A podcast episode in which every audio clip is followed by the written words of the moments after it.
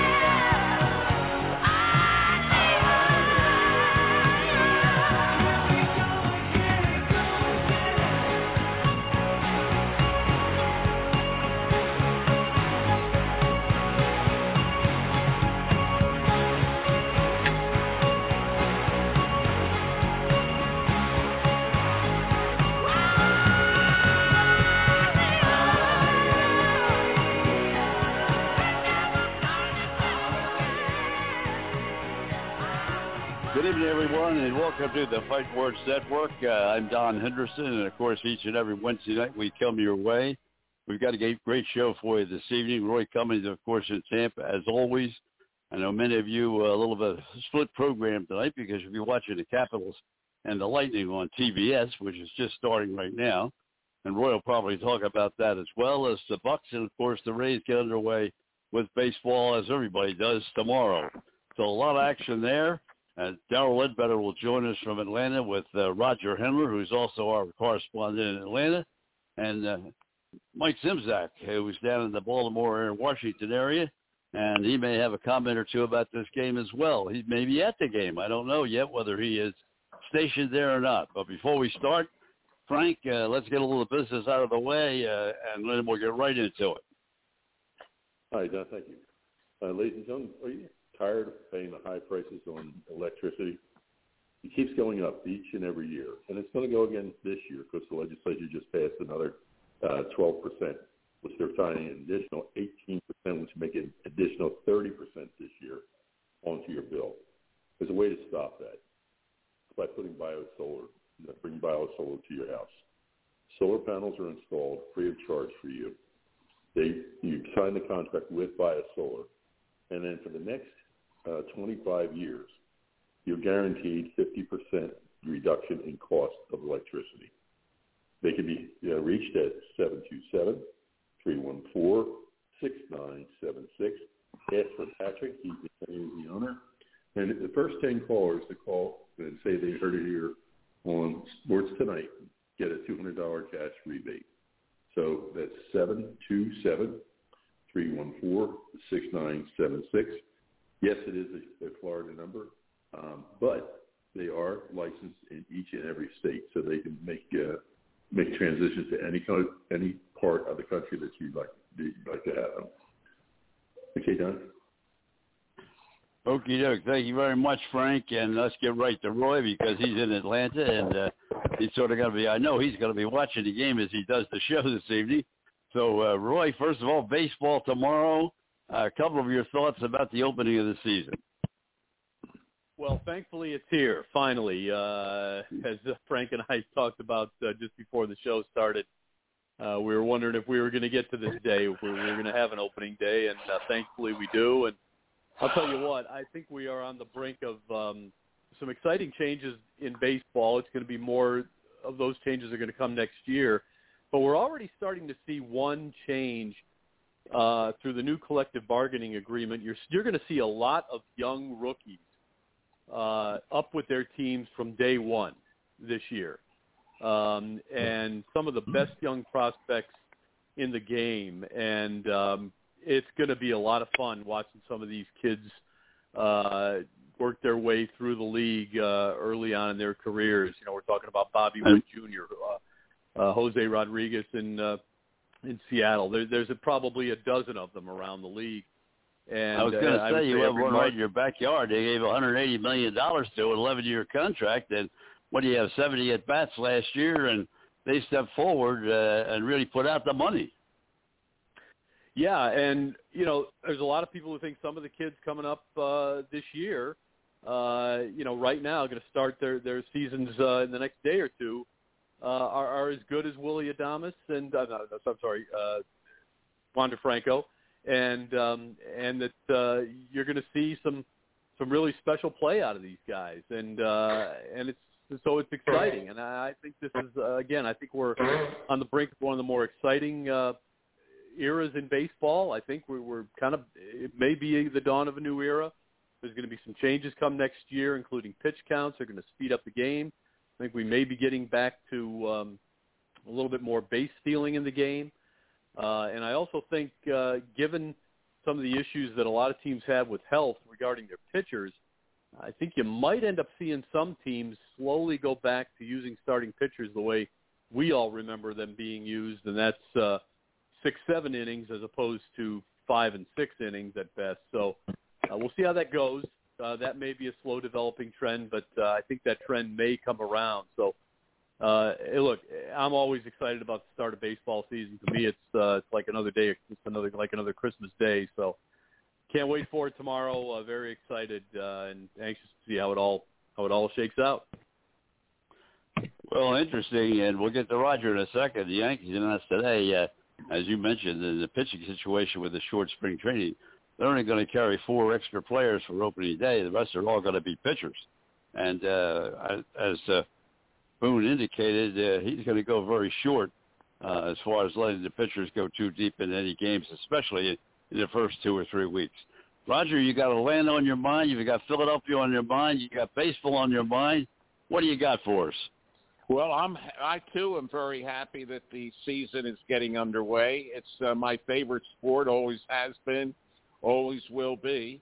And uh, I just uh, uh, back up what uh, you were saying, Roy. The uh, Phillies uh, announced that uh, Bryson Stott is going to uh, be on the opening day roster, and he was the I think the first pick, their first pick in in uh, 2019 and uh, he had a great uh, spring training. But they even have to make a move to add him to the 40-man roster, and of course the team, uh, the teams are going to have uh, expanded roster, 28 players. I think what is it from May 1st, and uh, which I think is good because of the uh, shortened spring training. But uh, just a lot going on. Uh, The Braves, uh, I think, are going to be the elite in the National League East again. Uh, they've made some good moves in addition to uh, being the world champions.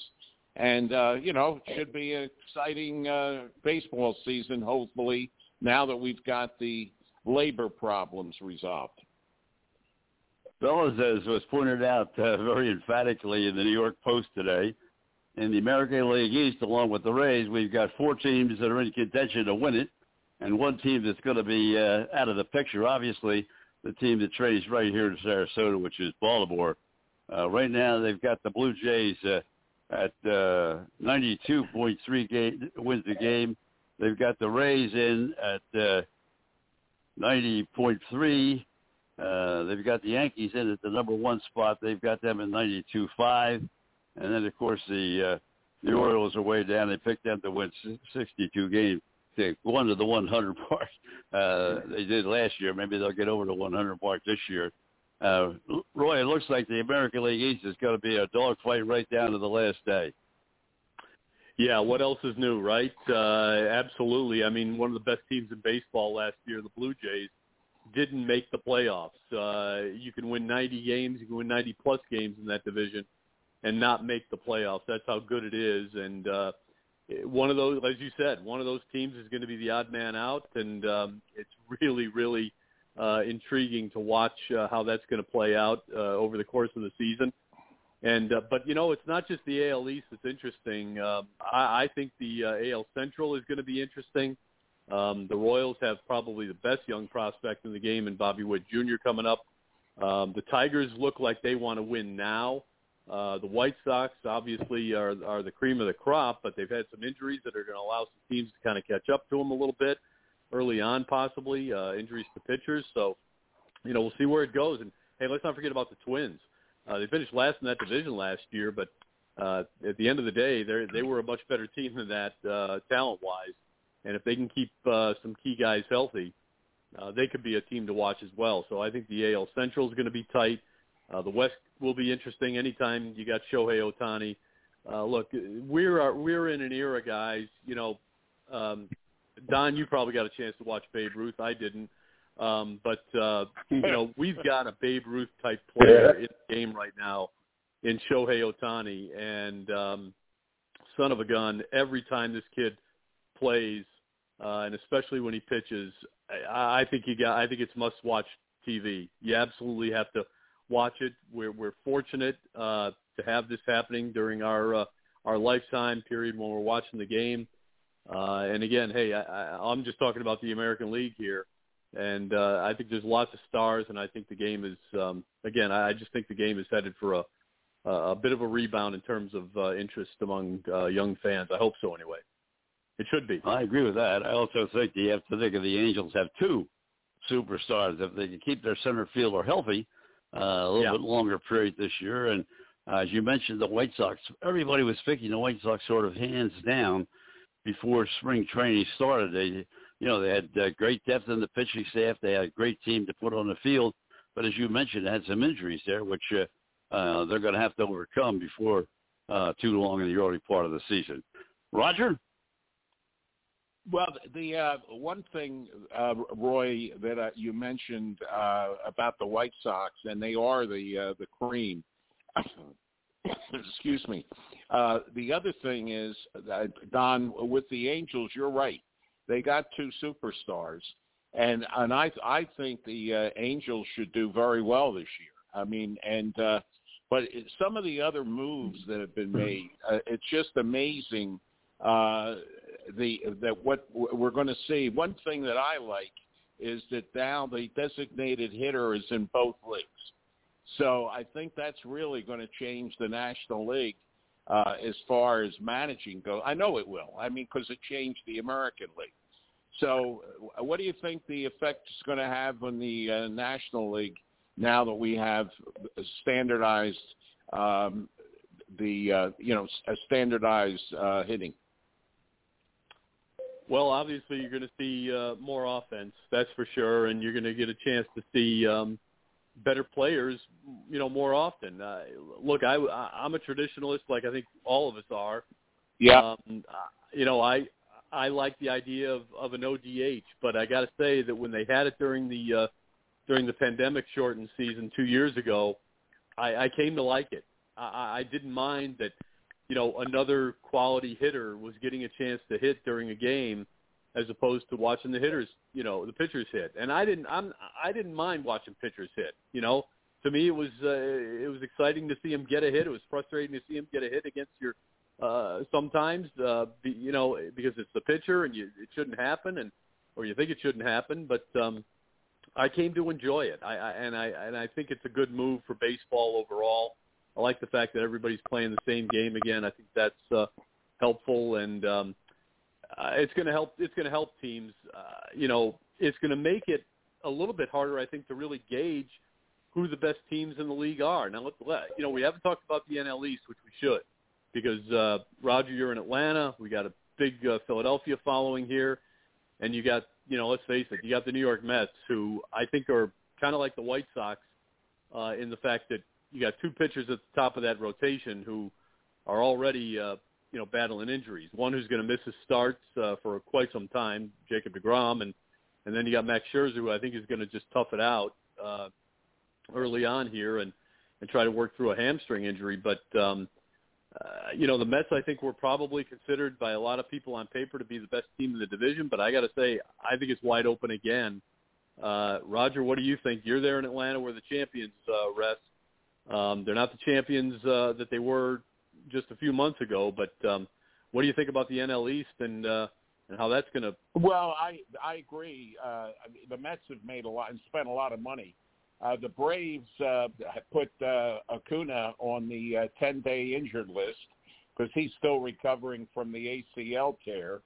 And uh, but the uh, you know they had made some great moves uh, early on uh, in fig- figuring that uh, Freddie Freeman was going to leave, which he he did. And uh, I but I still think the uh, Braves are the team to beat until proved otherwise in the NL East and I think the uh, the Mets and the Phillies have a chance to, uh, and probably uh, Marlins, uh, any of them have a chance to make the playoffs with the extended uh, playoffs now.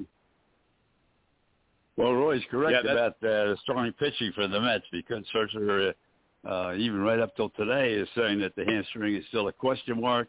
He did throw a bullpen uh, yesterday, uh, indicating he was in fact going to start the opening game, and uh, the other thing is, the Mets may get a real surprise because if the weather's as bad as they're projecting, uh, they may not be on TV for their opening game. And I'm talking in terms of cable TV or home TV. Uh, uh, they're going to be on uh, not Amazon, but what's the other one? Uh, uh, I don't know who's ever going to see the game if they if it happens on Friday night. They're not going to have their they're not going to have their opening game on, which is un, unbelievable to me. Well, Apple TV and Amazon. Uh, Yeah, Apple. That's where it's going to be on Apple, I think. Yeah, and uh, there's a lot of. I've read the same thing you have, Don, and, and I'd like to have Royce comment about this. I think the worst thing baseball can do is uh, for the um, for the money is to uh, put put these Friday night games, some really good games, uh, on this Amazon or Apple. And I'll tell you, uh, uh, Chris Russo had a, a really good uh, commentary about it the other day, and he said he refuses to try to find out where a game is with, with on Amazon and Apple because it's so difficult to find it. And I think that's going to uh, definitely affect uh, the fans. What do you think, Roy? Yeah, I'm not a fan of making it harder to find games uh, on TV. I mean, we're in an era now where, with uh, packages like the you know the extra innings package uh, on your cable network and uh, on DirecTV and that kind of thing, where you know fans should be able to watch every game they want, and they shouldn't have to go searching for it. It should all be right there for them. If you're paying a premium to uh, to watch, uh, you know, any game that you want, you should be able to watch any game you want uh, in one place and um, I hope that Major League Baseball kind of figures that one out. Um, I don't have a problem with cutting with them cutting a deal with Apple TV, and and, and all that. That's you know, it's great. Uh, the, you know, it's another revenue stream, and they created it. Good for them. Uh, a lot of people are obviously Apple TV uh, followers, but at the end of the day, um, you know, I just think you you got to make every game as you know possible uh, available to to the fans who are paying a premium, and I think it's a bit of a uh, uh, it's, it's a bit of a rip off to me to to pay for you know a premium channel or a premium uh, service and not be able to watch every game, especially some of the the battles that we're talking about. We're talking about some of, as you said, Don, some of the best games um, of the week are, are going to be uh, could could be out. So we'll see how it goes, but uh, never a fan of restricting access uh, to games. Uh, it's it's you, you know you, you used to be a thing. You know once you've ta- once you've got something, you can't take it away. Well, now it seems like they might be trying to take some things away from the fans. I don't think it's going to go over too well. Uh, we'll see what um, kind of reaction there is, and it might force some adjustments to it. Um, well, I I don't I, I agree I with both of you. I, I think it's absolutely a disgrace uh, that what they're doing, and uh, at, at the same time, the Yankees, who for all of my lifetime, uh, I'm talking now from when I first started watching baseball, uh, they were on WPIX Channel 11 uh, in, in New York City. And the Yankees, uh, Mr. Levine keeps telling you how concerned he about his, his guests in the ballpark. Doesn't call them uh, ticket buyers. He calls them all guests. But anyway, uh, they just sold their 21 home TV games to, uh, I'm not sure if it's Apple or Amazon. I think it's Apple. Uh, Yeah. They, they sold their, so they're, they're, they're no longer going to have home TV. So even if people don't have cable who could see the games on, on home TV on Channel 11 for 60 years, they're not going to see anything. Well, well, PIX got the Mets uh, to uh, cover the loss of baseball, but you're exactly right, Don. Anybody that grew up in the metropolitan or lived in the metropolitan area, you could figure the Yankees. And of course, this was before the Yes Network. The the games Right. were on PIX 11, and uh, I'll tell you, you're, you're exactly right. There is a tradition in baseball that is gone. And that's another tradition that I think is is ridiculous that the fans do not get to see even 20 games out of 162 or 155, whatever the case might be, on broadcast TV. The other thing we could touch on, which they just passed today, which uh, I'd like that both of you comment on, is they uh, did in fact install the new electronic system for calling signals to pitchers. So uh, that was approved today. It'll start uh, with opening day. Uh, some of your thoughts on the new uh, the, new sciences of baseball, where they're putting in the electronic uh, pitch caller. Well, uh, you know, I think we adjusted to it in tennis, and and I think to be honest with you, I think people appreciate uh, what we've seen in tennis, where they use a similar system to you know make sure that you've got the right call, you know, in or out.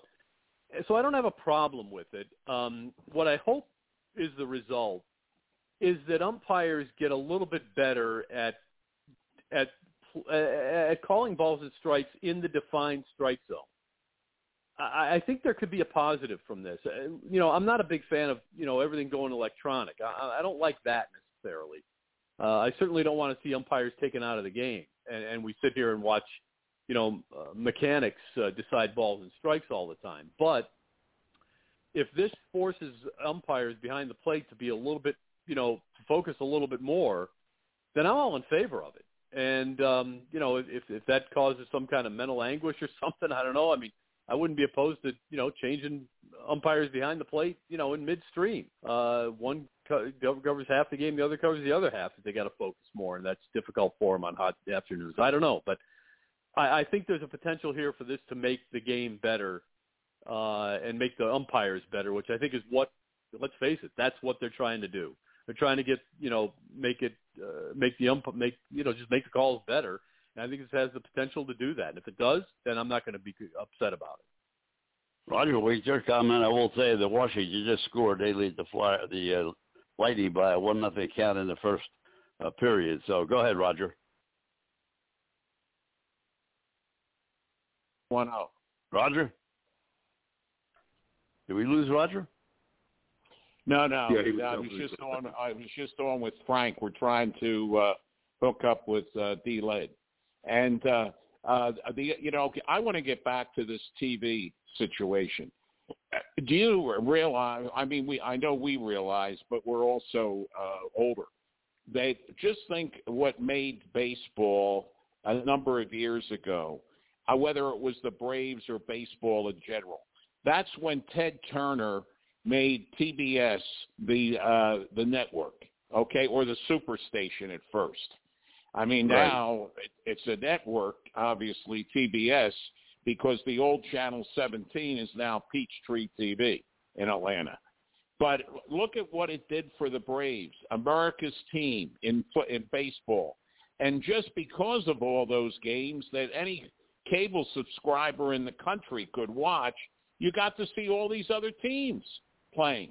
Roy, don't you agree that that, that helped to make baseball popular in many ways? Uh, absolutely, no question. I think particularly, uh, yeah. I mean, there was a whole group here in the southeast back in the late '70s and '80s that that knew about TBS and the Braves. But then when it became a superstation, everybody got it. And yes, I think it it um, I think it definitely helped. Uh, it, it was it, it was a pioneering event, and um, you know, and I think it was good for baseball. And you know, obviously, I think it was you know, it became much larger. It's, it's it was kind of the you know the seed that led to what we have now with extra innings and things like that, and and all the baseball packages where you can get every team, you know, every, team, every game uh, through you know through one uh, package and stuff. And um, but you know, I guess I think what's happened here, guys, with the loss of you know stations like WPIX losing the Yankees. A couple of years ago, the Cubs no longer on WGN in Chicago, which again, that was an adjustment Correct. for a guy like me who grew up on that. Um, but I think what's happened is that uh, those local stations just don't have the money to compete with Apple TV or whatever the other uh, you know m- you know mass marketed uh, uh, website might be. And you know it's a matter of making money. And you know, look, there's baseball's always been a business. You know, back to the the earliest days. You know, the things that we're arguing about now, uh, out not necessarily TV, but in terms of you know how much they're paying players, things like that. That was an issue back when players were making a hundred thousand dollars. It was back. It was an issue back when players were making ten thousand dollars. It was an Right. issue when you know when Babe Ruth played. It was an issue before that. If you if you could somehow you know pull out a a uh, a newspaper from uh, the spring of 1904, I promise you, you're going to find some team somewhere complaining about having to pay some guy and can't hold on to him because they they can't afford him or whatever. And uh, it, it's just the way you know Major League sports are. But I think you know the trying to find new revenue streams is one of the reasons that these teams have uh, you know cut ties with the traditional uh, outlets that have carried their games for so many years, and it's, it's very sad. It would be nice if those uh, outlets could somehow uh, still carry games, you know, in some form or fashion. Uh, that would be nice. I think that would be a nice uh, because again, let's face it. I mean, it's it's rare, I suppose. I'm not sure what the numbers are, but not everybody has cable. Not everybody has access to streaming uh, services. So it's um, it's uh, it's a different era, that's for sure. Roy, one last comment before we let you go, and that is uh, Jon Cooper and Company. They're trailing one nothing with a little under 13 minutes to go in the first period uh, at Washington. Uh, some of your quick thoughts on on the Lightning, where we stand right now as we come down the home stretch. Yeah, it, they're going through a little bit of a slump here, clearly, and um, they're suffering from something that every team and every sport suffers from, and every player in every sport suffers from at some point. Um, even two-time Stanley Cup champion, it's, and it's now two nothing Washington. Uh, the Lightning are struggling with um, with with confidence. They are playing on their heels. Uh, they're just not showing up the way they uh, they want to. They can't seem to pull themselves out of it right now. Um, I don't think they're concerned with uh, where they finish in the in the standings necessarily, um, because I think they feel like they're still good enough to to beat whoever it is that they're going to face, whether they're a, even if they're an eight seed and they end up facing Carolina or Florida or something in the playoffs. Uh, I don't think they're concerned about that, but they are concerned about the, their inability at this point to get back to who they were and who they have been for many years. And it's it's more than just the loss of the three players that made up that uh, dynamic third line for them. Because right now, none of their scorers are scoring. Uh, their goaltender at times looks rather adequate at best, and uh, sometimes that's the defense. That's that's tonight, Yeah. Roy. He, you know, he, he had nobody in front of him, no screens, and uh, when they scored the second goal, uh, you know, so as you said, drop behind two nothing, and uh, you just don't see Vasilevskiy miss those kind of re, uh, rejection, those kind of shots. No, you don't. And uh, right now, you know, as you said, about just about halfway through, Washington's outshot outshot Tampa six to one, and two goals are in. So that's it's bad goaltending. It's an inability to kind of. I mean, they got they got in essence skated out of their own building the other night by Montreal. Now Montreal's playing, you know, without any pressure at all. They're they're trying to, you know, make sure they all have jobs next year. Playing for a new coach who's excited. They're in a building where the coach uh, is numbers in the rafters, and Marty St. Louis. They had a lot to play for in that game, but Tampa shouldn't be losing to teams like Montreal at home. That should not be happening. But right now, uh, two to one Tampa. They just got one from Kucherov on a bad turnover from. Uh, so maybe that'll give them a spark. But that's what they need. They need a spark because right now they uh, they are really suffering from a lack of confidence and uh, and just not playing their style. Well, as you mentioned, two to one now as uh, the lady did get on the board. And oh, Roy, as always, whether it's baseball, football, we didn't even get to the Bucks or anything going on there. But thank you very much. As always, the first half hour always great from Tampa. Always great to be with you guys. Thanks for having me. I appreciate it. We'll do it Hey, again Roy, next have week. a great week. Can't wait to talk Same to about you guys, the and Bucks happy and opening day to everybody. Yeah, you too. All right, let's go Can't from uh, Tampa, Florida. Let's go from Tampa, Florida to Washington D.C. And uh, Mike Simzak is, is with us right now. And uh, Mike, first of all, uh, I don't know if you're at the game tonight. Are you at the at the Washington uh, Lightning game? Uh, no, I'm not at the Washington the Lightning game tonight. Any comment? uh, you know, I understand what Roy's saying about the uh, about Tampa Bay and their struggles right now, but I have full faith in Washington Capitals' ability to make this a competitive game, even if they are up two one. Well, it's uh, it's interesting to see what, as, as Roy indicated, what's happening with the Lightning. And, uh, you know, there were a little bit of a slump coming down the home stretch, getting ready to play in the playoffs, and you don't really expect that. You thought they'd slump off a little bit, then the last, you know, five or six games of the season, they've really come on again, like they did to win the Stanley Cup two years in a row. Uh, what else is happening in the Washington D.C. area we should touch on? Well, we can still talk about the Caps. I mean, they're pretty much locked in now to the, uh, the second of the wild card uh, positions in the NHL, uh, which would see them most likely play the Florida Panthers in the first round. The Caps have struggled to, with injuries. Um, their top scorers, you know, Adam Mantha, uh, TJ Oshie, um, have missed more games than they've played this season. They've been they've suffered from some inconsistent goaltending at best, and their power play has just been you know inept, both uh, scoring on it and defending against shorthanded goals or you know full strength goals that happen immediately after a um, shorthanded situation. So if it wasn't for the heroics of Alex Ovechkin this season, posting what could be uh, another, another 50 goal season for him at age 36, they'd be in much, much, much worse shape.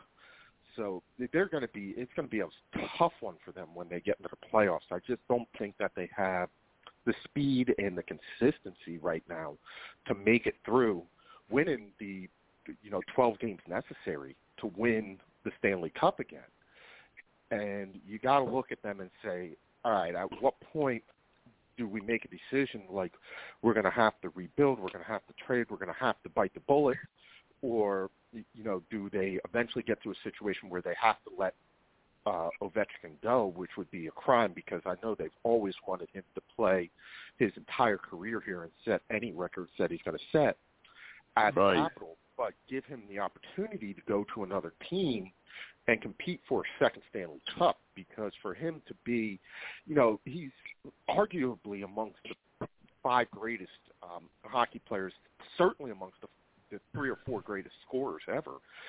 But when you look at his resume and you see the only the one Stanley Cup, you start to wonder, like, you know, what happened? Roger? Well, the, the, the uh, let's talk. Stay with hockey and uh, about the uh, Flyers. I mean, look at the disastrous season they had. They're going to have a new coach. The general manager's uh, on the fence. And uh, do you follow the Flyers uh, still, Mike? Since you're from the area. I still follow, follow the Flyers. I love the Flyers. It was a season that you know you came in with a bunch of hope that it, was a relative. They had some pieces in there, and you thought that this would be a team that got good, and it just never really worked for them. And they had some really disastrous stretches at points in the season. I think what they didn't they didn't win a game between October and like January. Yeah, so like you, it's Yeah. tough to compete. Um, I think the best thing that you can say about the Flyers season right now is they'll get a chance to they they got a pretty nice haul as much as they could from the trade um, from the Claude Giroux move, and you know they can restock their farm system and hopefully hopefully under the right leadership they can use these pieces, put it together, and start to field a contending uh, team in the next couple of years. Because the NHL wants Philly to be as successful as possible, right? You know, they may not be one of the original six teams, but they're a historic franchise. Philly's a great hockey market, and I'm sure that the NHL would prefer that the Flyers were competitive as opposed to a situation where they've got this year where the Flyers and let's not forget Montreal, the defending, if you will, Eastern Conference champions, are both well out of playoff contention, and we've still got a month left to play. Mike Simzak, our guest, as always, uh, in one segment during the course of our Wednesday night program, and he's down in the Washington, D.C. area, Baltimore, Washington, and I think this is going to be a little bit ahead of your time, but in uh, in my particular case, one of my mentors for the NBA and and uh, a guy that I had such great respect for, uh, passed away yesterday at 70 years of old, uh, 90 years of age, Gene Shue, and uh, he won 784 games in total as a head basketball coach for the Washington or for the Baltimore Bullets and the Washington uh, franchise, and also with the 76ers, he took uh, the Bullets to uh, uh, finals, but did did not win. He took the 76ers to a finals and did not win, uh, both in 71 and, and 77. And uh, just a great, great guy. And uh, but I think he's a little before your time down in that Washington, Baltimore area, isn't he, Mike?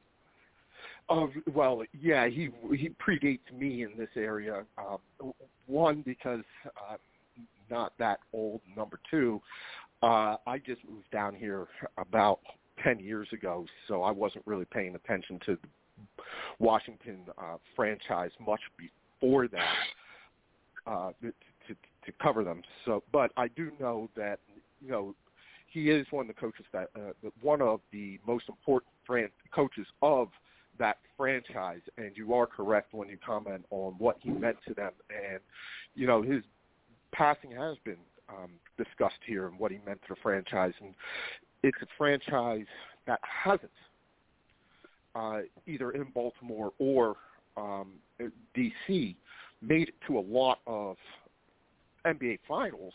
I think they've only got the one NBA championship under Wes Unseld in the 70s. So um, Gene is an important coach for this franchise. Mike, are you familiar with the late great Dave Zinkoff, the longtime Warriors and Sixers PA announcer? No, that's a name that I'm not familiar with, I'll admit. Okay, well, you've been to the Wells Fargo Center, and you know Zinkoff Drive is right there. Yes. Well, Dave Zinkoff was probably the best NBA PA announcer in history, at least my opinion. And he had some great descriptions when players would score. And for Gene Shue, it was two for Shue.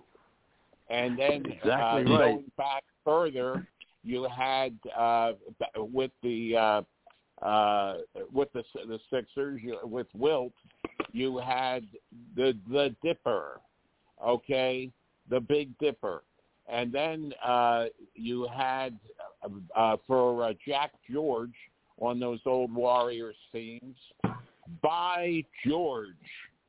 So you had all these different uh, expressions that he developed, and uh, I know Frank's familiar with them, Don's familiar with them, and Don did the Sixers. Dave was still doing the PA, right, Don?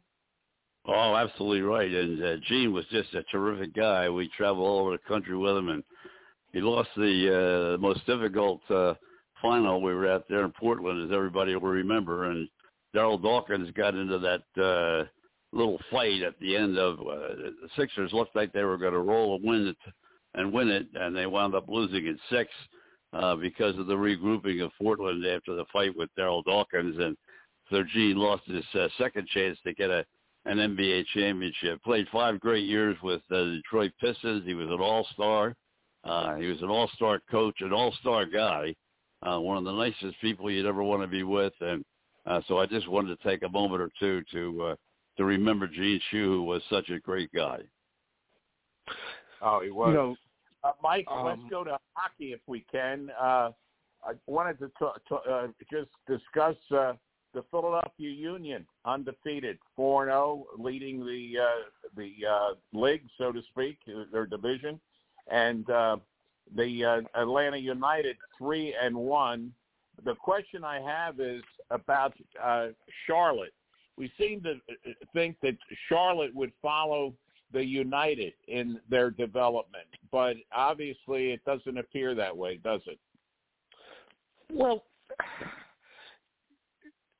to be honest, um, you're right. Philadelphia is sitting atop uh, the Eastern Conference standings. Uh, you, remember, they're on a four-game winning streak. They did draw their first game of the season, so but they're on a four-game winning streak, and they're just playing some incredible stuff right now. Charlotte's gotten off to uh, they've won two, um, but they've lost four. It is hard in MLS uh, to accomplish what Atlanta United. Um, you have to have a great organization from top to bottom, and we spoke about at length when they came into the league just how much money Arthur Blank was able to invest and willing to invest in the infrastructure that enabled them to be successful.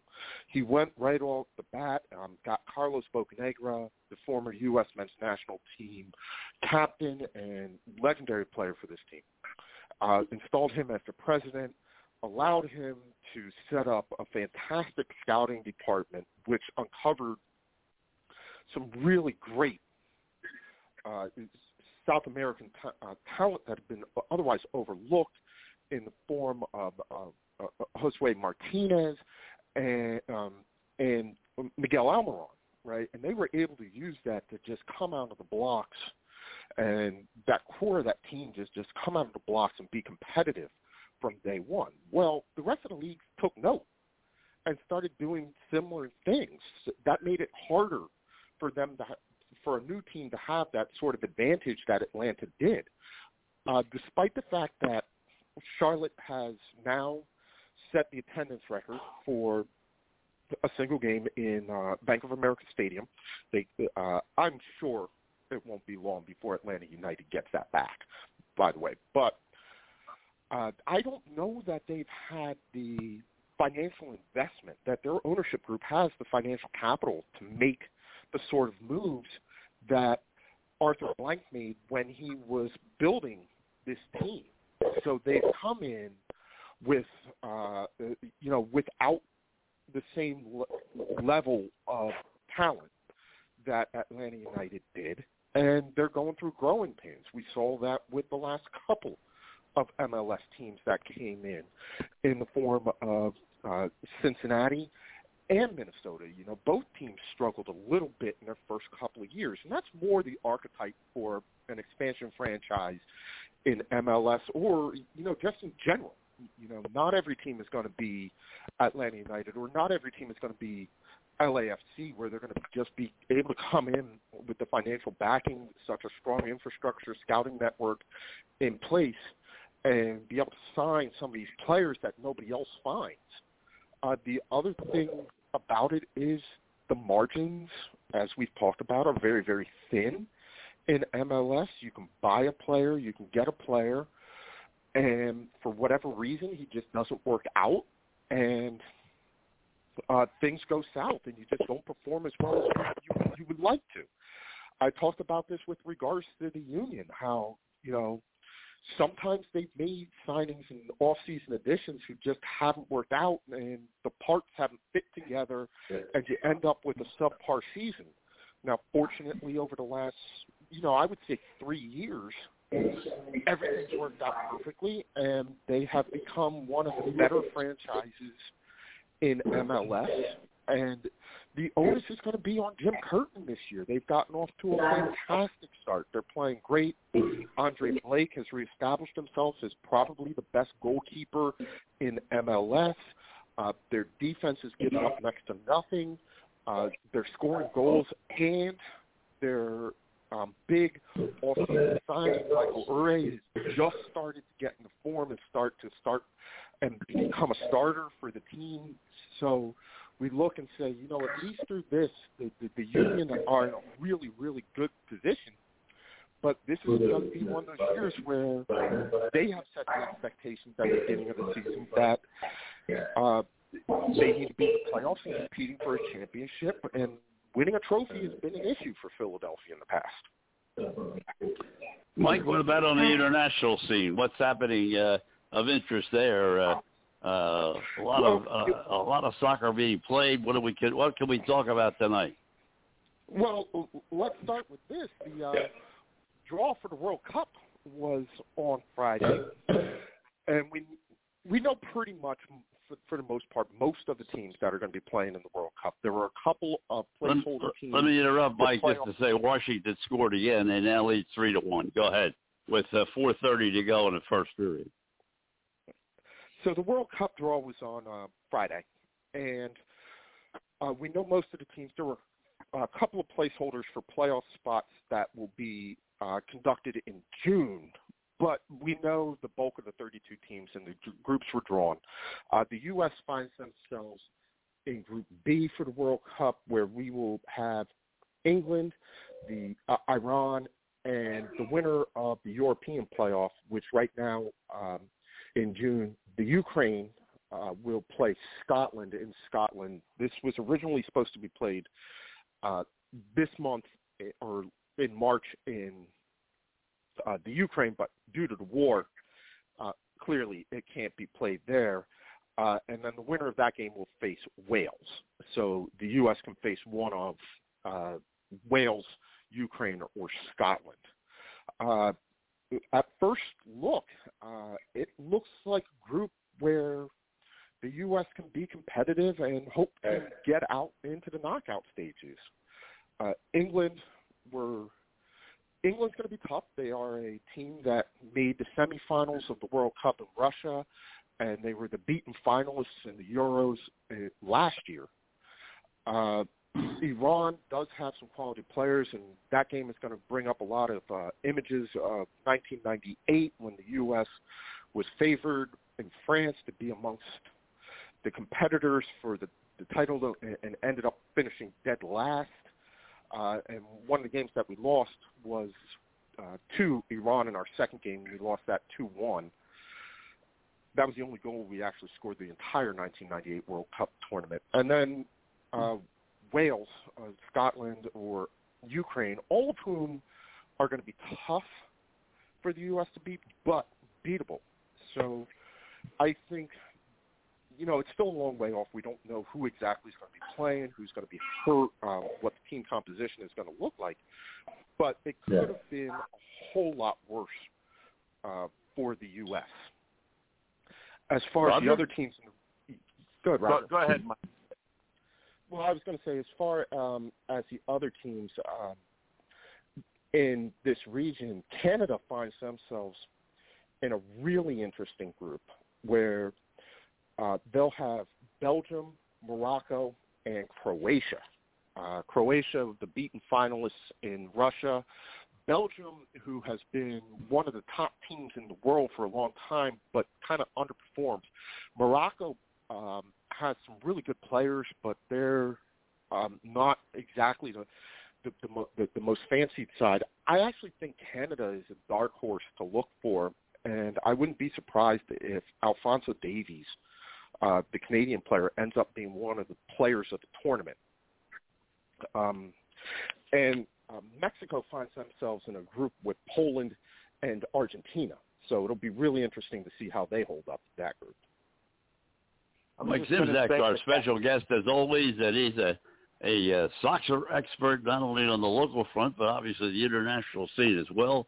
Has seen more and witnessed more games probably than any of us together, all together. Uh, Roger, you're up. Well, I was just going to say, uh, looking at the uh, hockey game, uh, Caps are up uh, three to one now. Um, you know, Mike, I was thinking about this watching the game, thinking about you.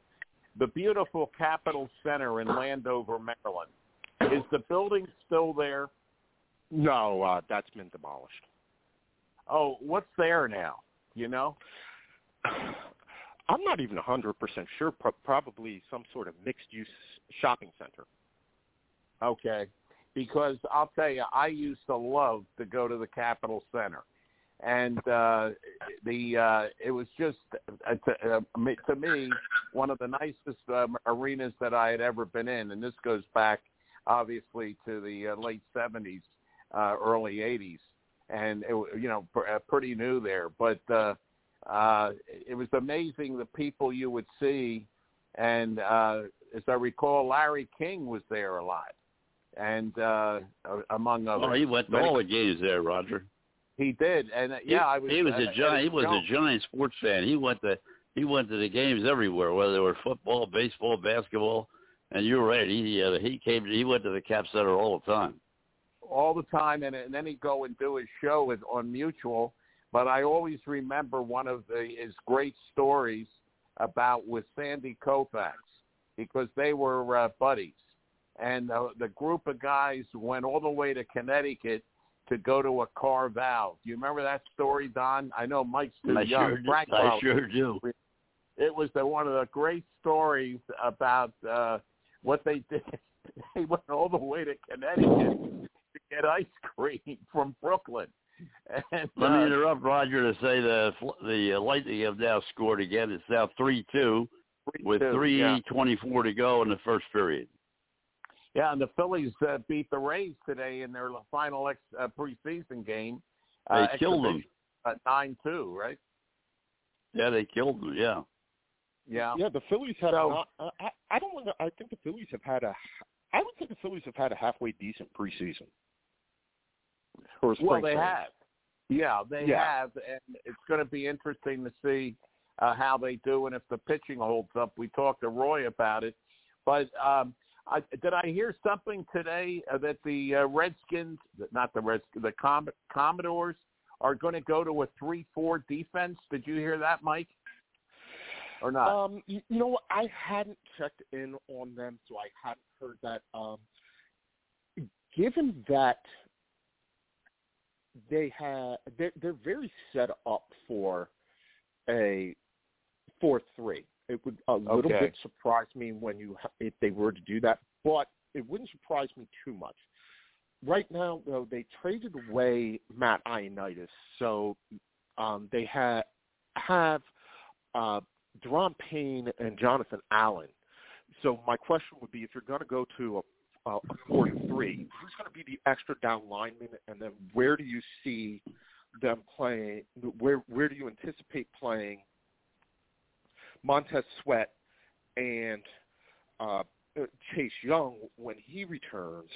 And one of the weaknesses of that team, uh, of that defense, has been middle linebacker. So if they're going to go to a four-three, I w- or, or a three-four, I wonder where they're going to get a middle linebacker. Which is just not to say that they wouldn't do it. Wonder if they have the personnel and the coach to do it. well, yeah. Like, what are they just- projected? What are their projections for the draft? their projections for the draft right now are all over the place. Um, from and the big question is going to be when when they get to the number 12 pick, which the, the, the Commanders have, is one of the quarterbacks there, and do they like him? This is a team that has any number of holes to fill. Uh, they need a wide receiver to complement Terry McLaurin. They're going to need some reinforcements on the defensive line, or I'm sorry, the offensive line, because Brandon Scherff went and Ereck Flowers was cut. So you know they need some help on the offensive line. Uh, linebacker was an issue. They drafted Jamin Davis last year in the first round, thinking he was going to be the answer at middle linebacker, only to find out that he was probably a better outside linebacker than a middle linebacker.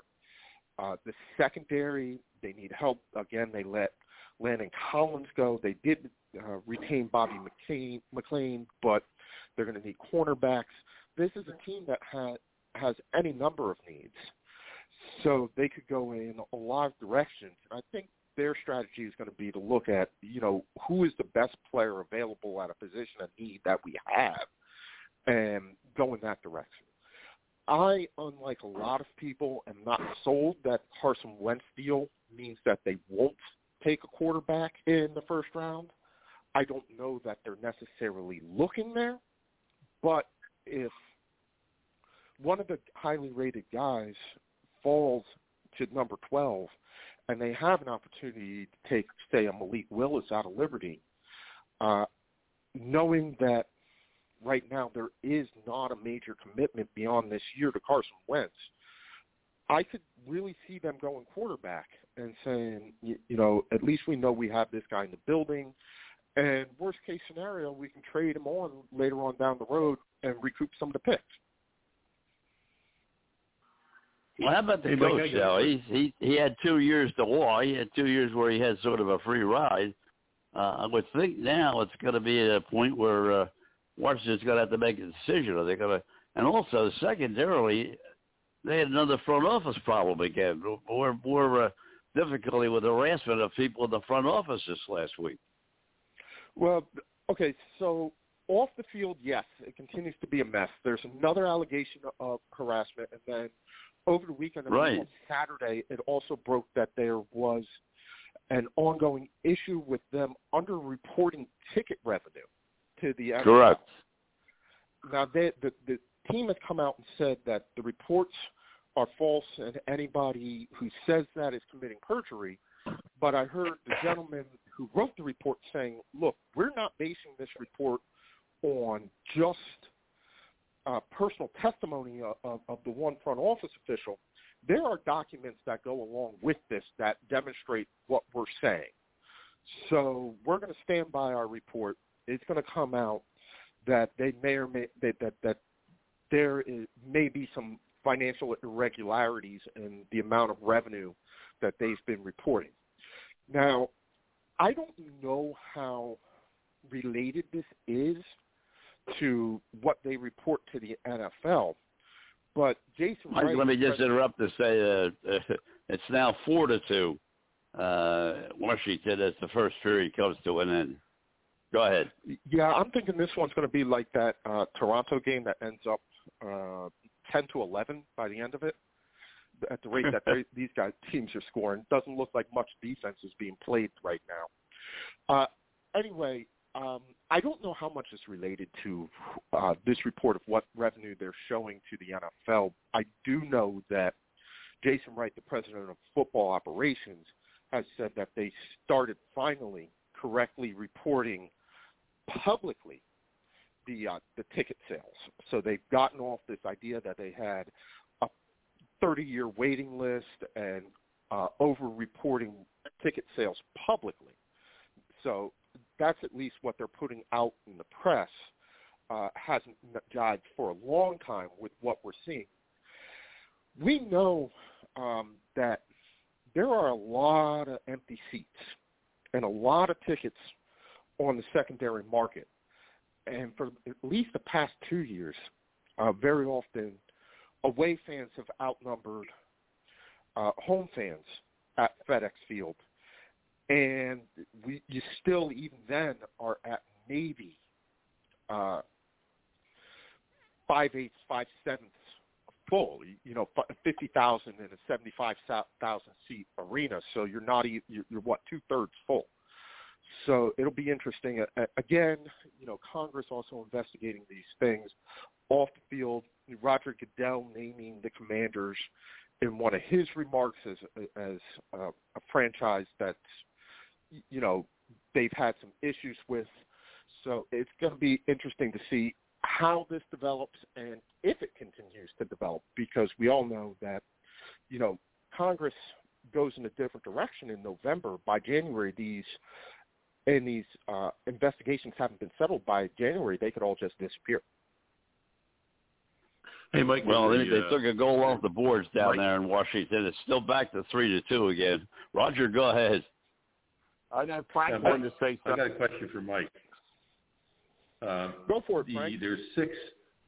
Yeah, there's six state attorneys that filed uh, this morning uh, against the uh, Washington Capitals for uh, they they're doing a, a total investigation on the sexual harassment uh, and, and of both male, female, and uh, of other problems. How does that affect the, the the people down in Washington? Are they looking at that or not?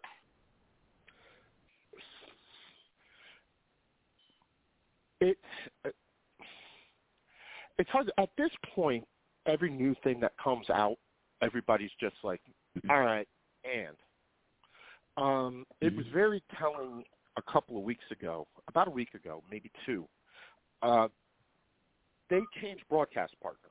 And they announced on the on the radio show the morning show that the AM station that had been carrying their games pretty much forever. Uh, uh, the, the fan, WFAN, was no longer going to be doing it. And the natural reaction was, oh, yeah, let an- yet another corporate sponsor that dropped the Redskins, when it was actually the Skins that dropped them. Um, they got a better offer for their radio media broadcast, so they took it. All right. Uh, that those things happen. People have almost become numb to the off-field situations, but it does affect certainly the perception of the team, its ability to attract investment, its ability to have its choice of where to move. Uh, we've talked at length on this show about the stadium issue, and we saw where uh, Virginia right now has put up a, a serious package in three sites, none of which are particularly near the DC metropolitan, none of which are particularly near the area, right? Um, we're talking probably well over an hour in, in, in good traffic to get out to these areas from certain parts of the region. Uh, but that's the most likely rev- because Virginia is the only team, place that wants them. Maryland said no, and DC, where Mhm. they should be playing, they said, you know, we're not going to deal with them as long as we have these issues to deal with. We also Mhm. see it on the field. One of the reasons why they made the trade for Carson Wentz that they made, and everybody agrees that they overpaid to get him, was because they didn't feel as though they could attract players. They can't get free agents. Mhm. Agents keep talking about the fact, like you, you see all the off the field news, all the turmoil, all the investigations. This is not a franchise Mhm. that's stable enough that you want to play for. So they're playing what we call the bad franchise tax. They're having to overpay for players, and they had to make this trade for Carson Wentz, who was probably going to get released, just so they could be assured that they actually had a starting quarterback, because they didn't feel confident that they could attract a quarterback or any players otherwise. Mm-hmm. Roger? Well, you know, uh, you know, uh, Mike. Uh, getting back to their uh, radio situation, that does make sense. They probably went to. Uh, Uh, they haven't announced who it was that they went with. Um, the, the uh, Audacy, who had the rights, has both an FM and an AM station. okay. Uh, so if it had been like that, but uh, what Audacy said was they had a monetary value that they were willing to pay, and Washington wanted more than that, and so they said, no, we're not going to do this. And the commander said, okay.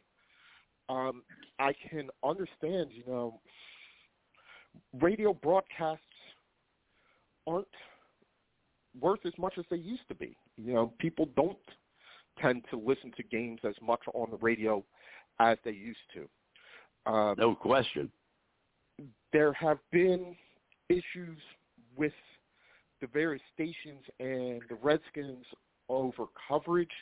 You know, the stations feeling like they want the ability to have more access to uh, players and, and coaches and personnel, and also at the same time have the right to criticize the team when they feel Right. that they deserve it. And the Wash and the uh, Commanders saying, you know, if you're going to be our flagship station, if you're going to carry our games, you should cover not only the games but the teams the way that we want you to. Right. Yeah, that's what I had heard. And of course, uh, TEM used to be owned by uh, Dan Snyder when he had Red Zebra Broadcasting, and he had Yeah. a number of stations, including TEM. And uh, for those of us old enough, like uh, Frank Don and I, TEM 980 was a legendary station, uh, one of Mhm. the original NBC owned stations, WRCAM. And uh, just to give you an idea, uh, some of the people, uh, they had the Joy Boys at night, which was uh, Ed Walker and Willard Scott, the legendary Willard Scott. And I mean, it was just a great station uh, back in its day. But I think what, like you said, uh, Audacy was not going to put up with having to be controlled on content about the uh, about the Commanders. Well, Yeah, I'll tell you something about one thing about radio and television. Uh, I was, did- didn't bring this up earlier, but Timothy McCarver announced his uh, uh, retirement. Uh, he uh, did not work during the uh, uh, COVID last year in St. Louis. He was doing the uh, color on a number of uh, of St. Louis games. He went back there after years, and uh, of course, where he first started his baseball career. And he announced this week that this would uh, uh, he was going to officially retire from baseball. He was not going to be involved in this year, and uh, so mixing that with the radio broadcast you're talking about, Roger and and Mike, uh, when KMOX gives up baseball, and that, that's when we're going to have to turn in our badges because they're the last they're the last desperate of of what we remember as growing up with kids. KMOX had everything. That's right. They the uh, everything is right, and the uh, I did the uh, the Cardinals did sign Albert Pujols for his final year, and Molina's going to retire after this year, so they're going to go out together. But I'll tell you, Don, Larry Andersen's only going to do 40 Phillies games, 40 home games, and they had him on the morning show on WIP today. But as I said to you the, uh, the other day, and and Frank, you're you'll and uh, Mike, you'll love this. Bob Uecker, 88 years old, still going strong doing the Brewers. Young fella. Yeah, yeah, I, a young fella, right? I, I I did not know that Bob Uecker was still around. Oh he yeah, is. You know, he's yes, he is. He's been he had never left the you know the Brewer. He's been there for almost forever since he retired from uh, from playing and being in broadcasting. And as Roger and I talked about earlier this week, uh, the shows that he did with Johnny Carson and and uh, everybody else on on national TV, and uh, he made that seat up at the top of the uh, top of the stadium famous. that was where he. al- That's where they always put him, Roger. Right? That's right, Miller Lite, best seat in the house. Every time I think of Bob Uecker, though, I think of a line from Major League: "High and just a bit outside." well, I'll tell you, I I was telling Don this story, Mike and Frank, that uh, I was when I was uh, traveling and doing training years ago. Uh, I uh, would do my weekly show on the road if I was on the road, and I'd have the Gentner with me and a mic and headset and everything. And I was at Fenway Park on a Friday night, and I had asked uh, Bob Starr, who uh, did the Cardinals games, the Angels, the Red Sox, and he was doing the Red Sox. And back in the early 70s, he was the sports director at uh, WBZ TV. And I met him only one time. and uh, but Bob Uecker was there because the Brewers were playing. So I had asked both of them if they would come when I was doing the show, six oh five to seven. The game didn't start till seven thirty. So Bob uh, Starr came. We had a nice conversation, and Bob Uecker was very apprehensive about coming. He didn't know me from Adam, and uh, but he when he saw that I had Bob Starr, he came. And I got to tell you, I shut up. I, they just went back and forth. I told Don the story. One of the great lines was Bob Starr said to Uecker, hey, Bob, I guess you were in St. Louis for the 100th anniversary of Cardinals baseball. Oh, yeah, yeah, Bob, I was. But uh, the, the cab driver took me to this uh, Spruce and Goose. Uh, there's no ballpark there. And he says, well, yeah, but that's the old Sportsman's Park site. Did he take you to Busch Stadium? Well, yeah, but there was like a statue there of me, but it had the wrong number on it. He said, what number was that? Six? And he says, yeah, that's Stan Musial. And, and this thing went on and on. It was just, I mean, it was wonderful. And and just two guys, you know, and Bob Starr would set Bob Uecker up. And I mean, there was nothing I could do but just go back and forth with the microphone and keep my mouth shut.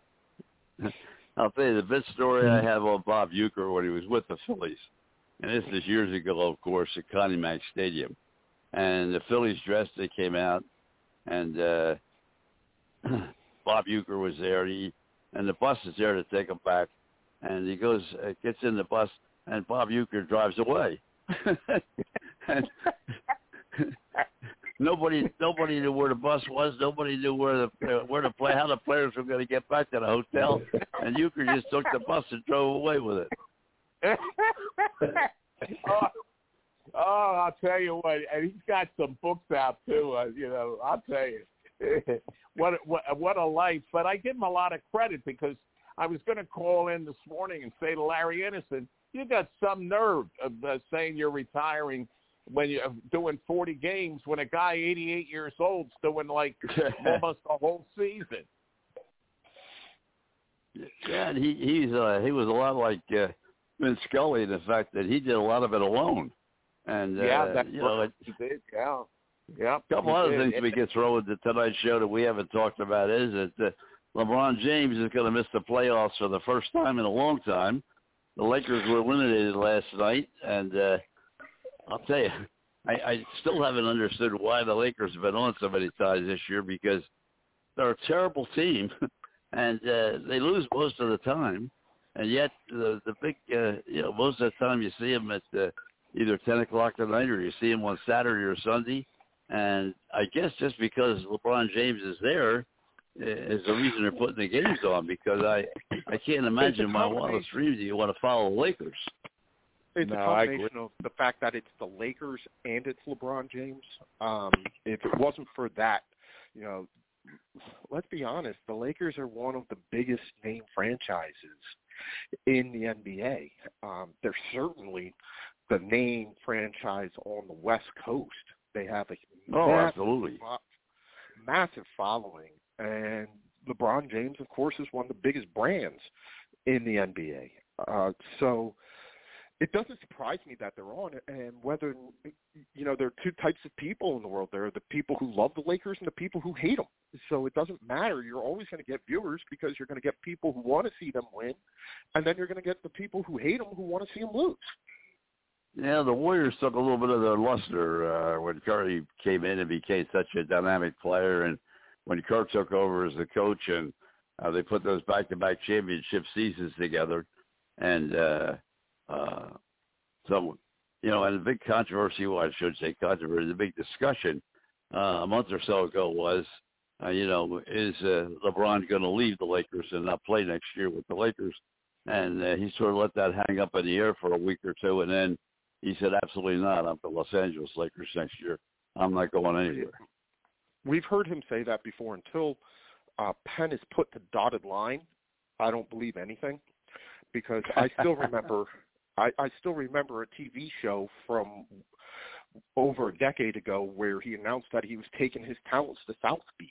So until he puts his uh, his pen to paper and signs, Um, I, I, I, don't know. Um, and even if he does, it's only going to be a, uh, a two a two year deal. It's not going to be anything long term. Hey guys, before I go, I know Doug's coming up in in just a minute. I do want to bring up one thing.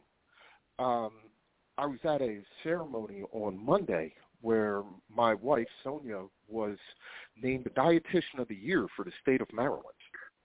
Oh, congratulations Good to her and you. That's Very fantastic. good, very good.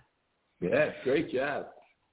So I just wanted to bring that up and congratulate her. She's done a Well, lot. I'm very, very happy you did bring it up. Congratulations. And number two, uh, I'm glad we didn't interrupt your dinner tonight. It was very nice that we had that chance to chat with you and go over so many different topics. Yeah.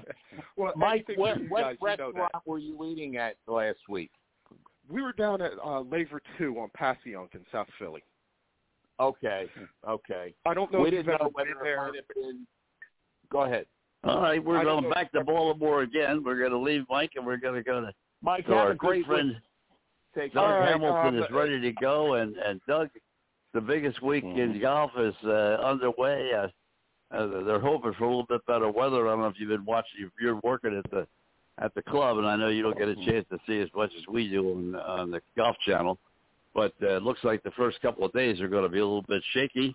But a lot of difference of opinion about who's going to win, and also the major discussion, obviously, about Tiger. Yeah, I mean he's he's always front and center uh, when you talk about golf, and and um, Thirty-five thousand there to see him play Monday. Thirty-five thousand.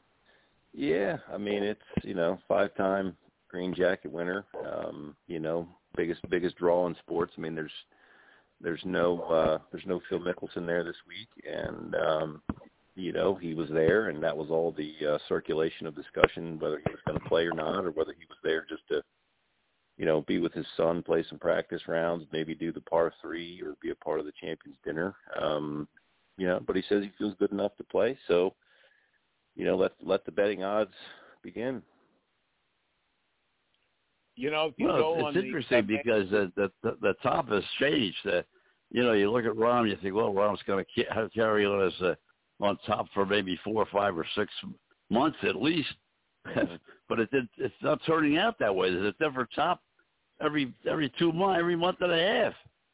Sure. Well, I mean, look, they've um, they've made quite a few changes to the grounds in terms of the you know the they were talking about the 15th hole in the golf channel the other night and how they you know moved it back uh, some 20 30 yards and how Right. you know even if you hit a really good tee ball now you're going to have a you know a more difficult second shot into a relatively easy par five but a choice to make because it's over the water. Um they've changed some other different holes around to you know what i didn't know is that a lot of the proceeds from the masters uh that goes to augusta whether it's i mean i, I think that the concessions uh of of merchandise and those you know tents and food and stuff that that goes to the club but there's some other exclusive whether it's the tv money they make or, or whatever but apparently augusta national has to put that back into the actual club itself. They have to spend that money.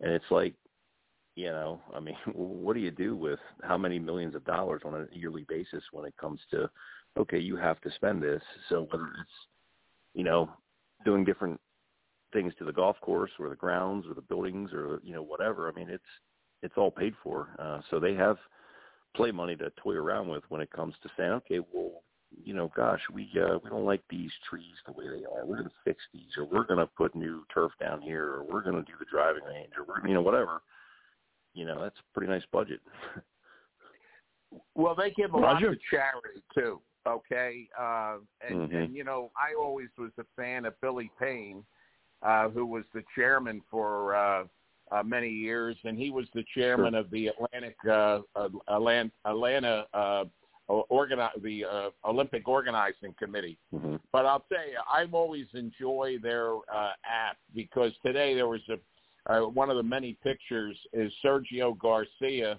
uh, with his wife and kids walking the first uh, hole, and the kids are Mhm. ru- running around. And what's interesting is all of the uh, family have the white, uh, the um, Mm. uh, what do they they call them? Well, like the, what- the, we- it's the jumper, know, it's the- the caddy jumper. Yeah, well, they're yeah, but they, we used to call them uh, like lube uh, uh, suits, you know, for Mhm. lubrications uh, in the uh, petroleum industry. But uh, I just thought that was great. And then Tom Watson's going to be what the honorary uh, hmm open it up, and uh, but Sure. they, they do a great job. And uh, but I'll tell you, uh, uh, uh, Doug, have you ever been there to to Yes. the uh, Augusta National? I've been there one time. Um, you know, it's um, it's a it's a trek to get there um, with traffic, and you know, once you're there, you know, parking is always its own you know journey, and then you know once you once you get inside, I mean, I, I can technically go any year I want to. The PGA of America, my my membership card allows me entrance into. I don't even have to go to the general gates. I get to go to my own special you know area where they make you sign your name and write your member number and you know they give you all these you know do's and don'ts in terms of um how to act and what you can and can't do and you know the transferable non-transferable rather nature of the ticket so um you know when you get on the grounds i mean it's um incredibly beautiful and and the the, the television doesn't do it any justice um with elevation changes or undulations or things that you you can see on TV, but you don't really appreciate until you're there in person. Um, I mean, I can tell you that I went um, the year I went.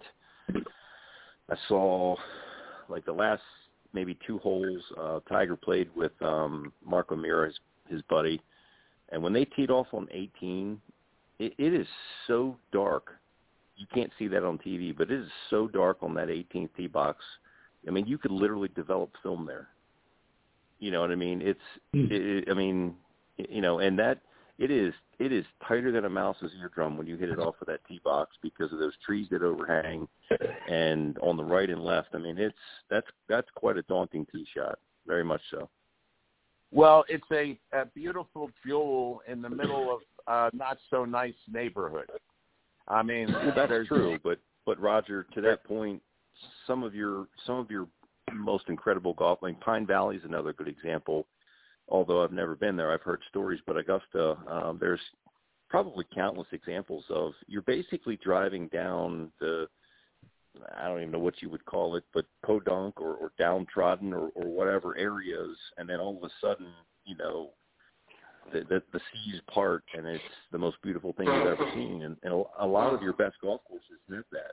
You know, they're like that. Well, they Yeah, oh, spend a lot I- of money outside the tr outside of the golf course itself too, because as you mentioned, parking was almost non-existent. Uh, you know, Sure. because it was in the neighborhood and and so forth. But now they've taken over a lot of that Yeah. property and and uh, ripped it down and put parking lots Yep. in now. And the other That's thing correct. I'd like to bring up, which is to me uh, almost unfathomable in this day and age, you go in and buy a, so- a soda or a shirt or a hamburger. You know, they don't Mhm. charge you eight dollars, nine dollars. You know, right. Right. They charge you a little or almost nothing for the you know Well, if you're there. The, Yes, and no. Incredible. The- well, yeah, the- they the really keep the uh, they keep all the uh, concessions at, at moderate Everything. prices that everybody can can afford. And I'll tell you, uh, on the app, uh, in the section from the press, boy, if this doesn't bring back memories, it has. It's in a it looks like a Quonset hut, and it's got the uh, entire. There's a table or desk after desk, and what it is, it's a teletype machine in front of every reporter, male or female. Now tell me how far many years that goes back. Teletype Mhm. machines. forever. Forever, it's right. Doug, you, you were there. You've seen it on TV many times. One of the things you pointed out, uh, which is go back over, and that is the fact that they weren't concerned about Tigers being able to strike the ball and uh, play efficiently, even though he had the accident. What they were concerned about is because of the uh, the architecture of the of the golf course itself, the hills and valleys. That's what they were concerned about. Could he actually four days walk 18 holes over those kinds of Well- conditions? Well, you know, I, I've I've made mention of this uh, before on the show that you know some of your you know we'll call them better golf courses, but uh, we'll call them with caddy golf courses. I mean, there's there's a local course here in the Baltimore area that's of the national you know status. Um, they have local members, but a lot of their their membership is from all over the country that fly in and you know stay the weekend in their cottages and and do their things there. Uh, and so, it, it, it, you know, playing there, I played there on a Saturday and a Monday, and I developed plantar fasciitis as a result of walking on what I deem to be non-flat or level surfaces where you feel like your feet are always at an angle or on the side of a hill or in a depression or, or what have you. And again, o- over the course of time that I've been on the show, I've talked about this. I mean, do people look at a lot of these professional golfers as you know um, less than in terms of I wouldn't necessarily call them. I don't know if you want to call them an athlete or not, but they clearly fall into that category. If some of them don't resemble that with body type, but you know, to walk. I mean, most most golf courses that you walk are going to be somewhere between four and six miles for 18 holes, and you do that four days in a row, and obviously throw into the however many swings they're making plus uh, the different things that they're doing beforehand, and and the practice regimen and the the feet. You know the the walking and the pressure and, and, and those sorts of things. I mean, you're you're talking about the potential of walking in excess of 20 miles for four days if you make that cut, plus, plus, plus. So, um, you know, in Tiger's case, obviously, I, they showed him today, and they were they were breaking down his swing uh, over the course of the last several years, and um, you know, it was um, uh, his uh, Stanford buddy. I, his name eludes me. Uh, Notah Begay uh, was was talking about you know the differences in some of the swing, and I, I kind of watched him hit a few shots, and to me, it's you know, it's the same Tiger swing, but it's not quite. Um, his right side where he hurt his leg is just not allowing him to kind of push and, and be as aggressive as as he used to be. So it'll be interesting to see, uh, to your point, Don, how he gets around the golf course uh, from you know a physical standpoint of cardio and, and, and pain management, if that's a problem, uh, but also how that affects um, as he as he plays day one, day Mm-hmm. two, if he makes the cut day three into some of those back nines where he he might struggle a little bit, um, you know, with with uh, the movement of his body. Well, he Well, as I say, he spent a lot of time last night uh, on on the Golf Channel. I, I was surprised that that he hung in there as long as he did, answering questions Mhm. about you know what Sure. his routine is, is of getting up in the morning and the and the team that he has working with him to get him physically ready to go Mhm. out and practice, and then what Yeah. happens when he comes in and the team Sure. goes back to work, they get him back ready to play the next day. Uh, but as you indicate, I think he's going to have a very very tough time. Uh, you know, as you say, Well- when you start walking that far, uh, Sure. and you're not accustomed to it. I, I think it's. Well- But I, I loved his answer Don, when he I- when he asked about did he come to come to win. He yeah, I came to win. Mm-hmm. Well, I just wanted to s- say a couple things. When uh, my, uh, Doug, you were talking about uh, you know his Mhm. regimen, getting up and everything. He's uh, they, Yeah. first of all they tee off at eight o'clock. That's the 1st Mhm. two, and then Right. uh, Woods is with Oosthuizen and Niemann at ten thirty four. Then Right. when you go all the way down to the uh, last uh, uh, uh, tri- uh, trio to uh, tee off, it's Fitzpatrick, Koepka, and Mhm. McIlroy. That's Okay. at two oh three. So you're talking about Sure. uh, six an hours and three minutes later from when they had the uh, the initial tee off tomorrow. That's a But it lot of also, golf. Roger, it also sets them up for the second day. They talked about this at the 10:23. Uh, you know, puts them in the best position to come back and play the the next day, and uh, time to get physically ready to go. So uh, it, was- it, it's, Well, I agree with that because if they had him uh, early on, like Couples is in the early eight thirty three, Spahn Right. at eight o'clock. Uh, you know, Mize, uh, a number of them, you know, are uh, Singh, you know, is Well, uh, at eight forty four. So I think they really, and Swafford's at eight fifty five. I think they really did him a favor uh, to help him with his pace uh, uh, for that first day. Well, I I think historically they've put we'll say some of the elder champions first off uh, on the first day. I don't know whether that's um, you know for any other reason other than you know look you know, I mean, some of those guys aren't going to win the Masters. You know, they've won the Masters, but they're not going to win the Masters. Um, you know, technology is is so good nowadays with regard to uh, all these different you know devices, and and they probably take their their their trainers or chiropractors or all these different people in terms of you know um, the training room to get them ready for treatment and you know whatever. I mean, they're, he's prob I mean, he's got his regiment down pat with regard to how he gets himself ready from a pain management standpoint. It's not like he doesn't know what he's getting into. I think it's just a question of a the severity of it, uh, which might be unknown, but but I think that's also going to be a function of what the weather's going to be like. I think that um, you know I don't know whether the people earlier or later are going to have the benefit. You know, uh, you're talking about the Well, weather. tomorrow's so, supposed to be rainy and, and 20 mile an hour winds. So that's right. you know hopefully by 10 o'clock they they say it may not, you know it may be through, but they're expecting rain and and 20 mile an hour winds throughout most of the first day and into the second day. Well, I can Well, tell I mean, you, look- yesterday was brutal, and we had rain today, and uh, it's supposed to continue because they've been doing bulletins uh, tonight on TV about the Mhm. weather here. Yeah.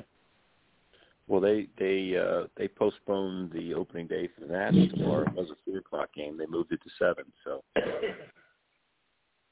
Well, you know, uh, uh, Doug, what's interesting is uh, on the the, uh, the fir- first one teeing off tomorrow is uh, Olazabal.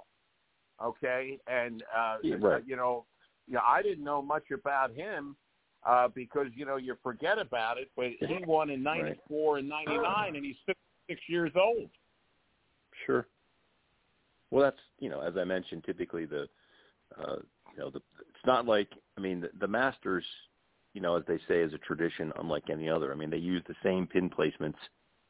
You know, every year, same day one, same day two, same day three, same day four, and their their their tea time pairings. I mean, again, they- they're going to put, you know, some of their past champions, uh, you know, that that don't necessarily have a chance to win all first, um, and that's what they've always done.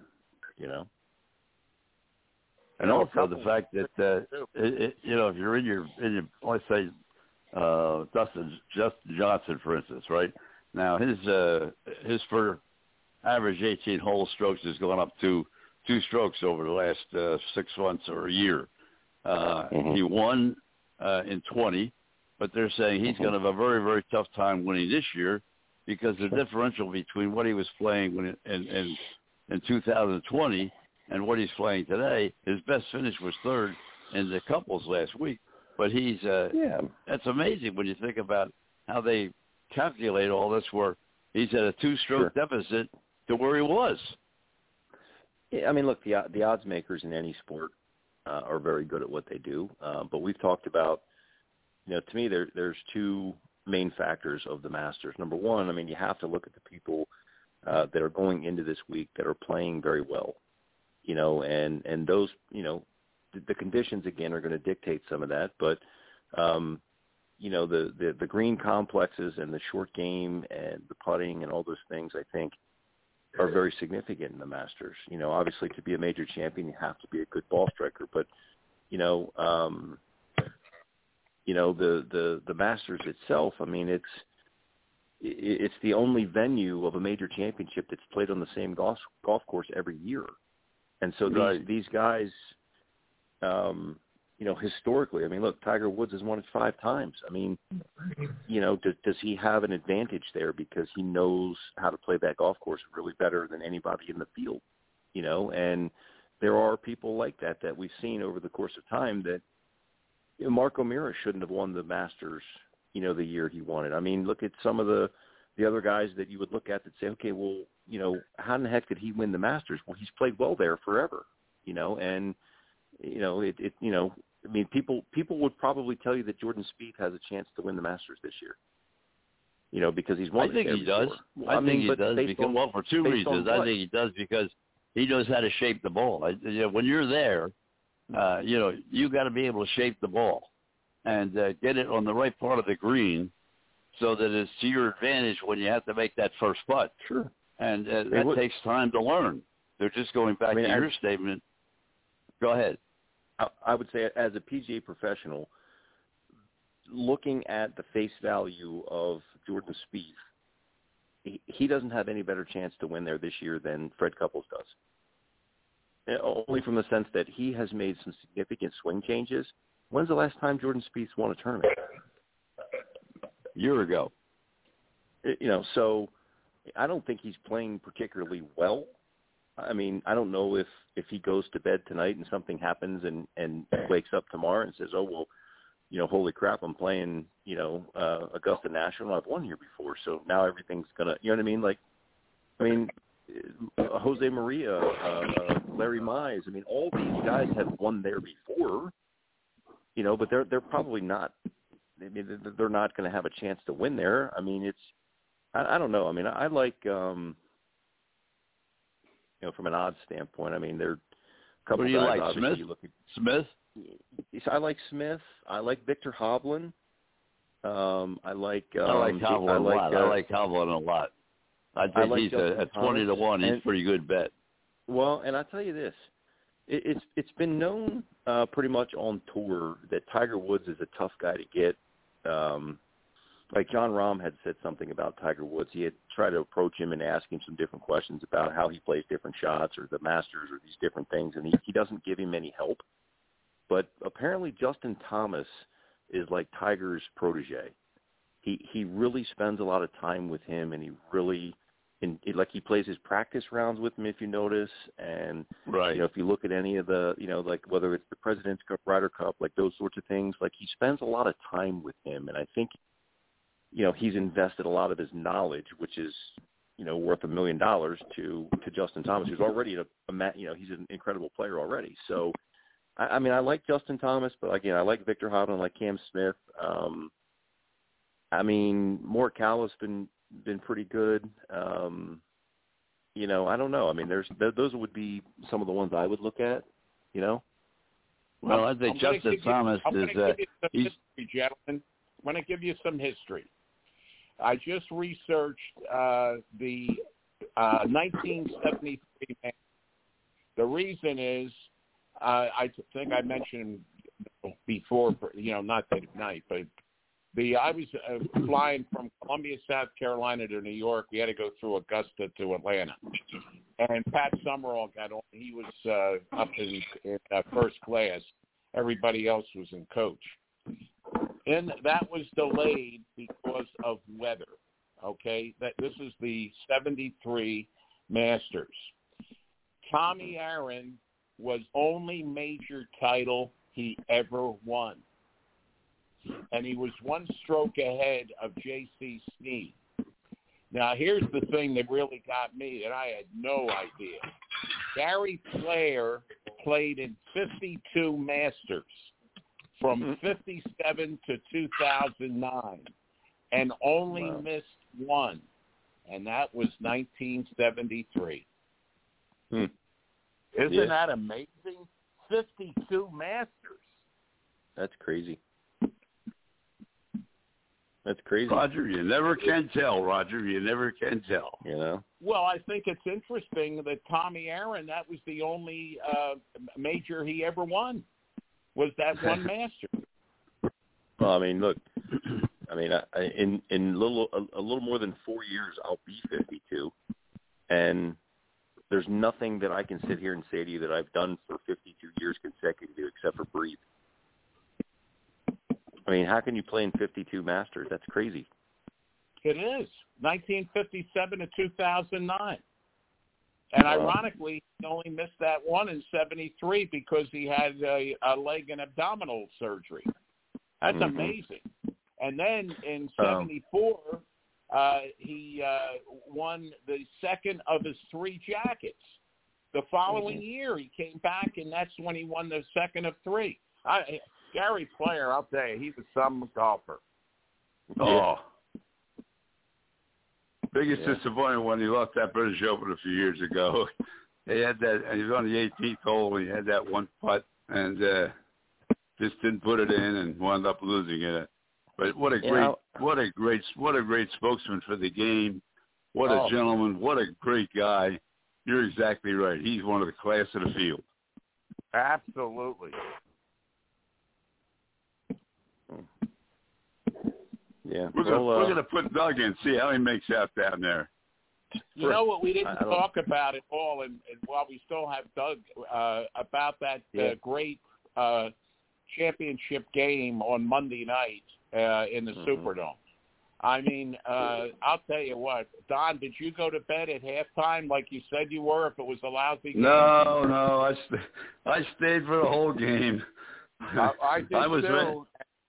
I was talking to my son at halftime. I said, and I, I agree agree with Smith. I, he said, "There's no way they can lose this game unless they turn the ball over. They turned it over five times in the first half, and they turned it over 5 Mhm. times in the first ten minutes of the second half to take them right down the drain." Wasn't that amazing how Kansas came back down Mhm. 15 and turned it around? Uh, I was Yeah. I, I thought it was over with. It was. It was unbelievable. I give Self a lot of credit for that.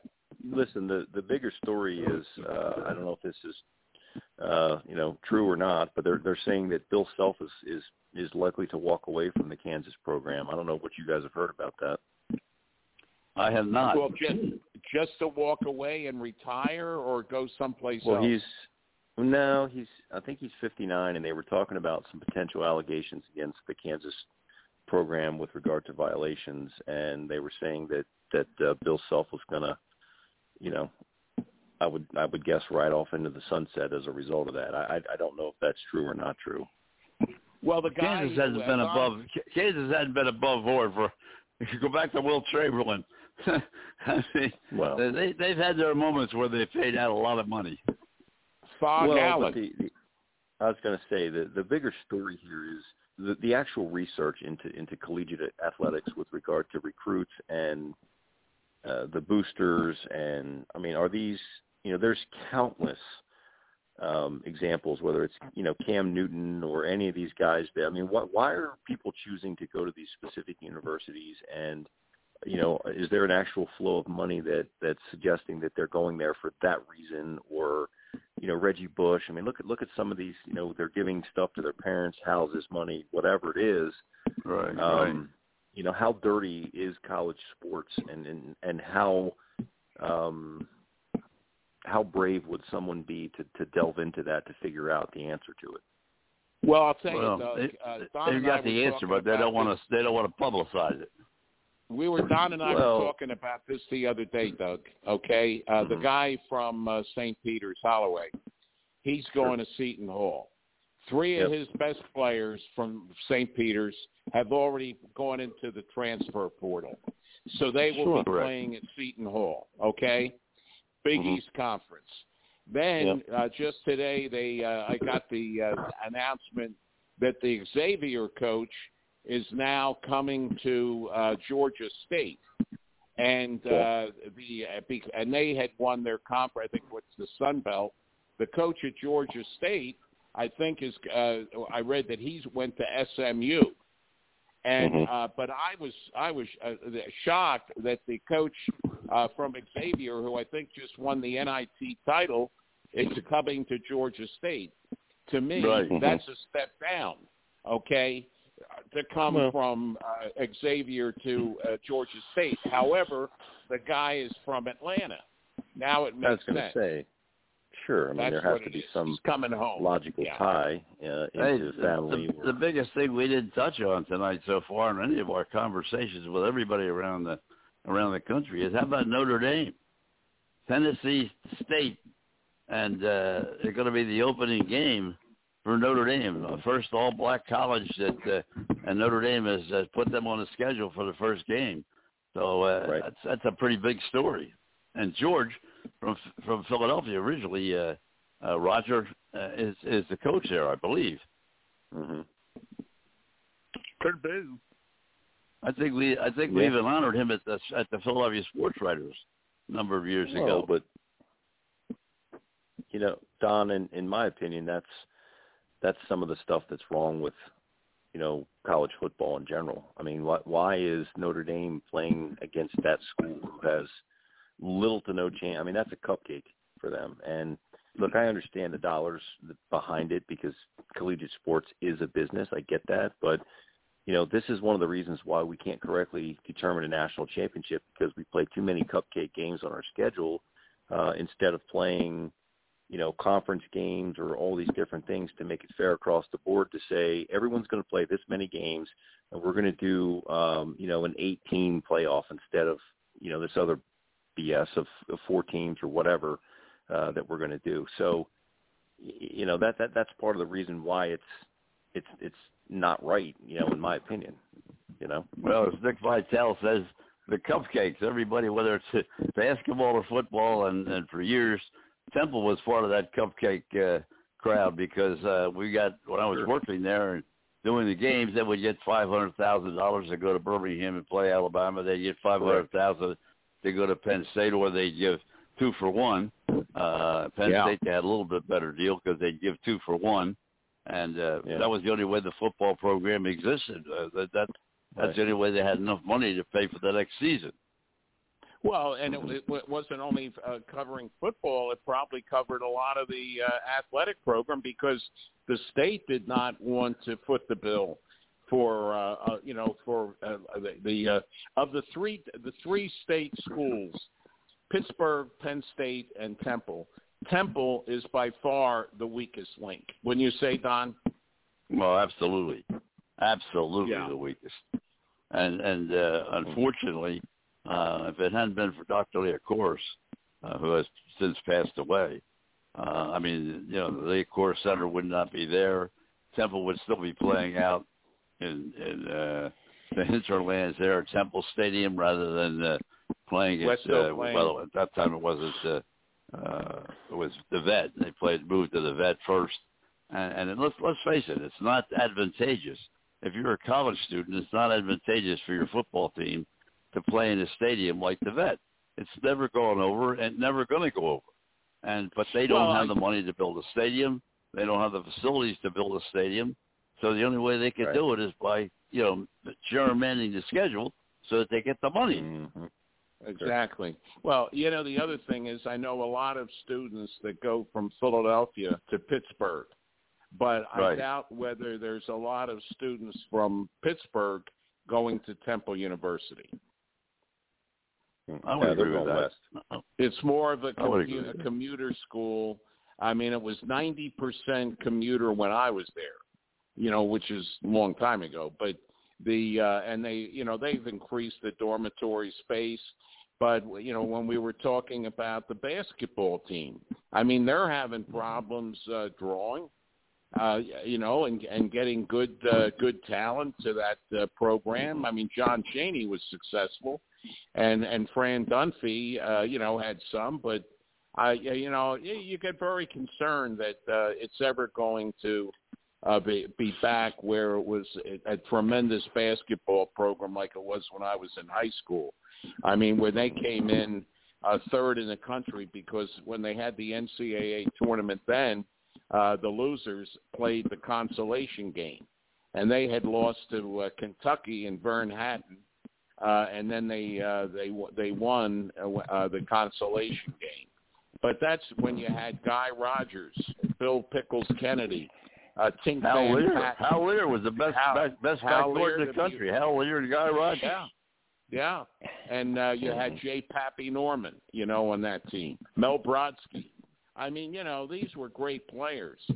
And, um, you know, but I, I, I was surprised about uh, the uh, Georgia State because that that program has really grown. And I was there for the very first uh, football game that they ever played. And Bill Curry, uh, thank God they got him.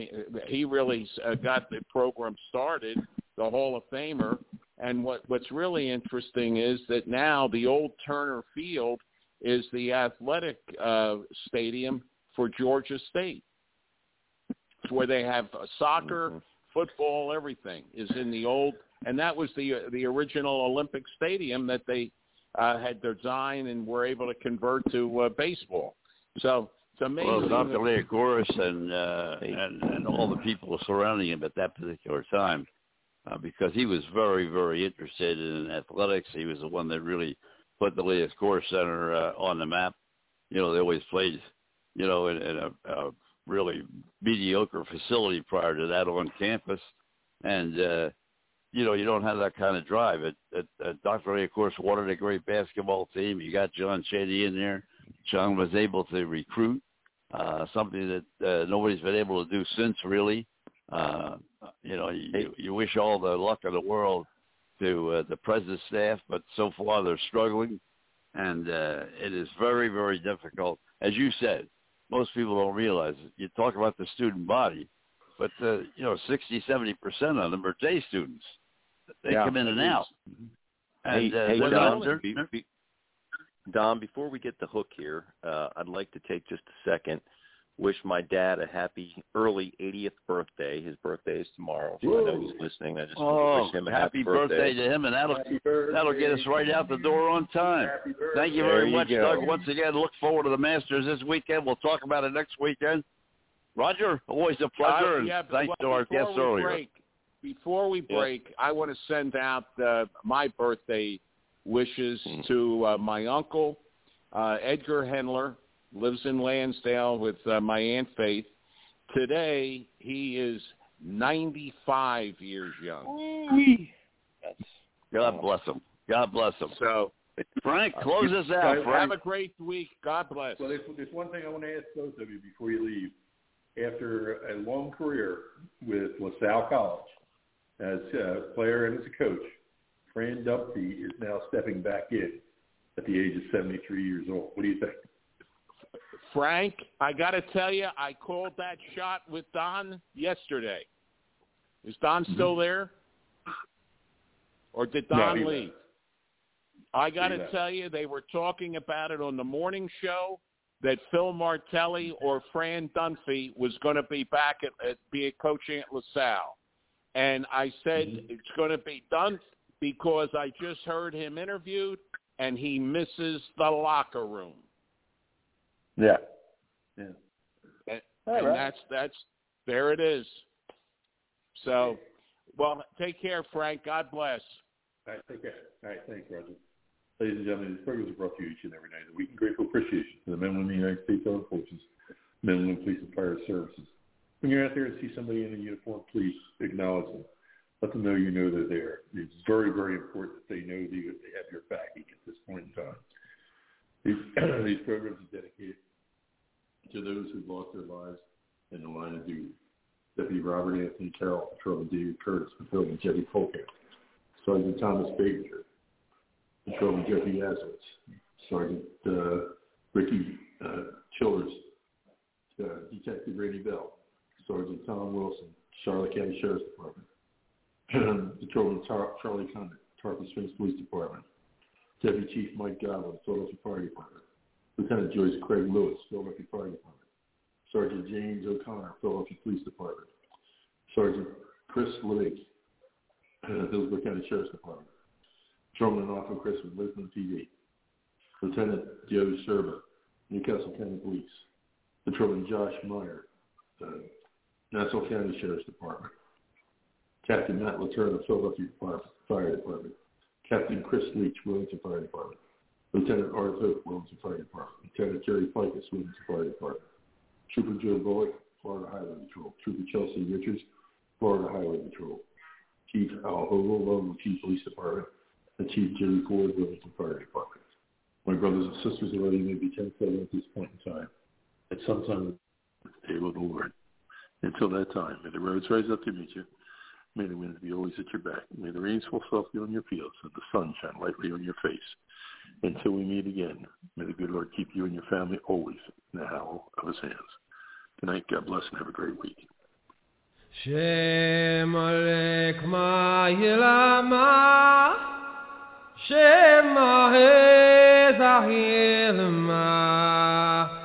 yilama Shem ma Sona shen vorat fen Akuig